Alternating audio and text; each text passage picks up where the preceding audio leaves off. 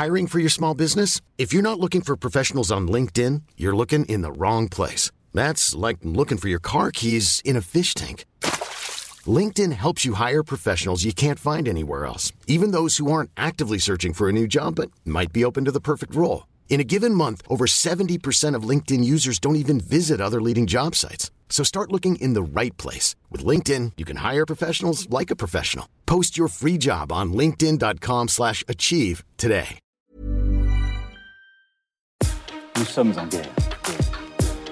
Moi, moi, je, personnellement, je m'étouffe. Accélère Accélère Ils sont aux ordres du pognon Faut laisser la star tranquille. Est-ce qu'on en a enfin définitivement fini avec euh, le coronavirus? Eh bien, euh, l'OMS est optimiste. Vous allez voir, c'est très intéressant à analyser et en plus, c'est une actualité euh, positive. Salut, c'est Hugo, j'espère que vous allez bien. On est parti ensemble donc pour une nouvelle plongée dans l'actualité en une dizaine de minutes. Alors, ce mercredi, le directeur de l'Organisation mondiale de la santé, Ghebreyesus, a affirmé que le monde n'avait jamais été aussi proche de la fin de la pandémie. Et pour cause, la semaine dernière, le nombre de décès hebdomadaires liés au coronavirus est tombé au plus bas depuis euh, mars 2020, donc euh, en fait depuis euh, le début de la pandémie. Et c'est une tendance de long terme depuis le début de l'année 2022. On voit clairement que les décès sont beaucoup moins nombreux qu'en 2020 ou 2021. Il y a autour de 2000 morts par jour dans le monde depuis le début de l'année liés au coronavirus. 2000 morts par jour en moyenne en 2022 contre entre 7000 et 12 000 décès par jour en 2021 par exemple. Déclaration du directeur de l'OMS donc est assez importante puisque euh, c'est la première fois que l'OMS, qu'on a souvent d'ailleurs entendu euh, plutôt alarmiste sur le sujet du Covid, parle de manière aussi claire et affirmée d'une possible fin de la pandémie. Alors il y a plusieurs raisons à cela qui sont avancées. L'une d'entre elles qui est avancée euh, par l'OMS notamment, eh bien c'est la vaccination qui progresse notamment dans les pays en développement. C'est une vaccination, je le rappelle et c'est important de le dire, qui n'empêche pas de transmettre le virus. Vous l'aurez de toute façon, je pense, remarqué au quotidien, mais c'est par contre eh bien, une vaccination qui permet de réduire le risque de développer des formes graves et donc potentiellement euh, de mourir de la maladie, puisque c'est ce dont on parle ici quand on parle de baisse de la pandémie. Ensuite, la deuxième raison qui pourrait expliquer euh, cette potentielle fin de la pandémie, c'est le fait que euh, le variant Omicron s'est définitivement montré, alors certes plus contagieux, mais aussi moins mortel que les variants précédents.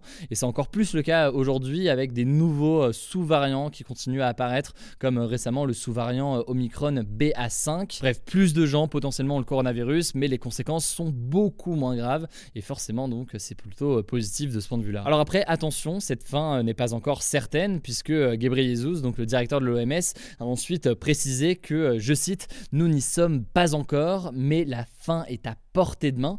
En fait, il y a toujours un risque que euh, de nouveaux variants euh, émergent, potentiellement euh, plus contagieux et plus dangereux.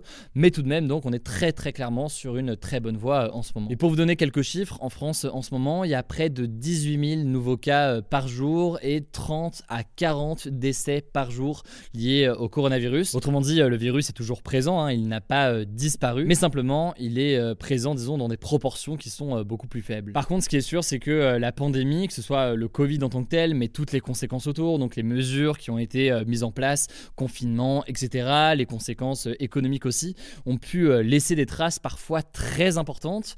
Déjà d'un point de vue de la santé évidemment, hein, puisque selon les derniers chiffres de l'OMS, près de 6,4 millions de personnes sont officiellement décédées du coronavirus, et ça c'est les chiffres officiels. Mais au-delà des décès et au-delà de ce que l'on appelle le Covid long, donc des séquelles à long terme qui restent chez certaines personnes, il y a au-delà de ça des conséquences indirectes plus largement en fait, par exemple en matière de santé mentale, de retard de traitement de d'autres maladies ou encore de baisse de l'espérance de vie, mais aussi eh bien, de baisse d'accès à l'éducation. Le Covid, ses mesures, ses conséquences ont donc euh, laissé euh, des traces à tel point que eh bien, dans un rapport publié la semaine dernière, euh, l'Organisation des Nations Unies a annoncé que l'indice de développement humain, qui en fait évalue le niveau de développement des pays en se fondant sur la qualité de vie de leurs habitants, a reculé de deux années de suite, et ce alors que eh bien, cet indice progressait depuis des décennies. Ce recul en fait est quasi universel puisqu'il a touché plus de 90% des pays de la planète. Bref, tout cela aura laissé des traces. L'enjeu donc c'est de savoir si ces conséquences vont rester pendant longtemps au sein des différents pays, ou si les pays vont réussir à surmonter toutes ces conséquences-là rapidement. Là évidemment on n'a pas la réponse, mais ce sera un sujet très intéressant à analyser au fil des mois et des années. Allez, on continue avec les actualités en bref. D'abord, cette première information à l'international, le président chinois Xi Jinping ainsi que le président russe Vladimir Poutine se sont rencontrés, ça s'est passé euh, ce jeudi, à l'occasion euh, d'un sommet de pays euh, d'Europe et d'Asie centrale qui était organisé en Ouzbékistan. Alors, cette rencontre entre les deux chefs d'État, c'est la preuve d'une chose majeure. Certes, Vladimir Poutine n'est plus le bienvenu au sommet de pays de l'Union européenne, plus largement au rassemblement de la plupart des pays occidentaux, mais par contre, eh bien, la Chine n'a pas la même attitude. En effet, depuis l'invasion de l'Ukraine par la Russie, eh bien, la Chine semble avoir renforcé ses liens avec euh, Vladimir Poutine et cette rencontre donc semble le montrer. Alors après pour nuancer, ces coopérations entre euh, la Russie et la Chine sont principalement euh, économiques et monétaires, ce qui fait dire à plusieurs spécialistes que la Chine et la Russie sont aujourd'hui davantage partenaires économiques que véritablement des alliés. Cela dit, ça reste un rapprochement important entre les deux pays et après leur rencontre d'ailleurs, Vladimir Poutine a salué, je cite selon lui, une position équilibrée de la Chine concernant euh, l'Ukraine. À noter aussi, et ça peut paraître d'ailleurs euh, assez euh, incroyable, mais c'est la toute première fois que le président chinois Xi Jinping sort, en tout cas officiellement, de la Chine depuis le début de la pandémie de Covid qui avait lieu en janvier 2020. Direction désormais la Suède au nord de l'Europe pour la deuxième actualité. L'alliance de la droite et de l'extrême droite a officiellement remporté les élections législatives face à la gauche. La gauche qui était donc jusqu'ici au pouvoir avec ce que l'on appelle les sociaux-démocrates. Et cette alliance va donc former un nouveau gouvernement en Suède. En fait, le parti euh, démocrate de Suède, qui est classé euh, généralement à l'extrême droite, a notamment récolté 20,5% euh, des voix. Alors la droite assure qu'aucun membre de l'extrême droite ne figurera dans ce nouveau gouvernement. Mais selon les observateurs, le parti démocrate de Suède devrait tout de même peser de façon importante dans les décisions. Alors la prochaine grande date d'un point de vue électoral en Europe, ce sera en Italie fin septembre, un pays où le parti Fratelli d'Italia, qui est classé euh, lui aussi à l'extrême droite euh, généralement, pourrait accéder au pouvoir aux côtés euh, de la droite, un peu comme en Suède donc. Alors au-delà du camp politique, gauche, droite, extrême droite, extrême gauche, etc., quelles sont les idées de chacun? Dans le cadre du En Bref aujourd'hui, là comme ça, c'est un peu dur de tout résumer et d'expliquer toute une vie politique en deux secondes, mais dans le cas de l'Italie, si ça vous intéresse, on en reparlera beaucoup plus en détail dans les prochains jours pour tenter de comprendre ce qui se passe et ce qui se joue actuellement en Italie. Troisième actualité que je voulais voir avec vous euh, en France, près de 600 élèves dans l'Essonne, en région parisienne donc, pourraient être obligés de retourner en troisième alors qu'ils ont euh, eu le brevet. En fait, aujourd'hui, plusieurs centaines de jeunes sont sans lycée. En gros, aucune de leurs inscriptions n'a été euh, acceptée par manque de place dans l'Essonne.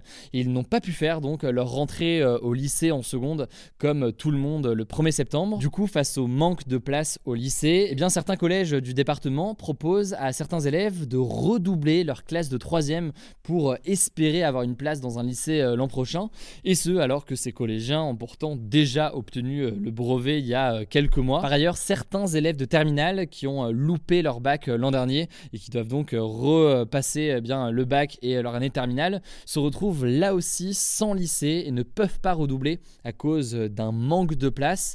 Bref, c'est une question cruciale de manque de moyens selon les syndicats euh, d'enseignants. On vous tiendra au courant évidemment de ce qu'il en est, puisque même si ce problème ne concerne qu'une toute petite minorité euh, des 2 millions d'élèves qui sont inscrits euh, au lycée, ça reste pour plusieurs centaines de jeunes forcément une situation qui est extrêmement difficile. Autre actualité liée à l'environnement, c'est une bonne nouvelle. L'Australie a adopté son premier grand projet de loi sur le changement climatique. Il faut savoir que l'Australie fait partie des pays les plus en retard, il faut le dire, sur ses engagements climatiques. C'est ainsi notamment le premier exportateur de charbon euh, dans le monde. Un charbon qui, on le sait maintenant, est extrêmement polluant pour euh, produire de l'énergie. Alors euh, cette nouvelle loi a notamment pour objectif de baisser de 43% les émissions de gaz à effet de serre du pays d'ici à 2030 par rapport au niveau de 2005.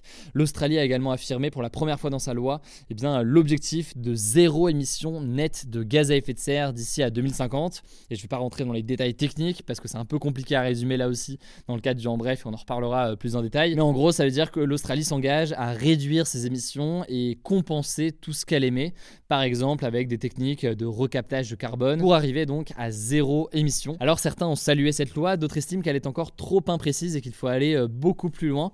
On verra donc ce qu'il en est euh, évidemment dans les prochains jours. Allez, dernière actualité en sport pour terminer, le tennisman suisse Roger Federer a annoncé aujourd'hui sa retraite, sa retraite à l'âge de 41 ans. Il est considéré comme l'un des plus grands joueurs de tennis de l'histoire et plus globalement l'un des plus grands sportifs de l'histoire tout court. Il a longtemps été euh, bien le joueur masculin avec le record de titres dans les tournois euh, majeurs du Grand Chelem. Bref, une page importante du tennis euh, qui se tourne et ce alors qu'en parallèle on voit l'émergence de nouveaux joueurs. Le jeune espagnol Alcaraz notamment évidemment. Bref, une page se tourne, c'est très très intéressant de voir les prochaines années. Voilà, c'est la fin de ce résumé de l'actualité du jour. Évidemment, pensez à vous abonner pour ne pas rater le suivant, quelle que soit d'ailleurs l'application que vous utilisez pour m'écouter. Rendez-vous aussi sur YouTube et sur Instagram pour d'autres contenus d'actualité exclusifs. Écoutez, je crois que j'ai tout dit, prenez soin de vous et on se dit à très vite.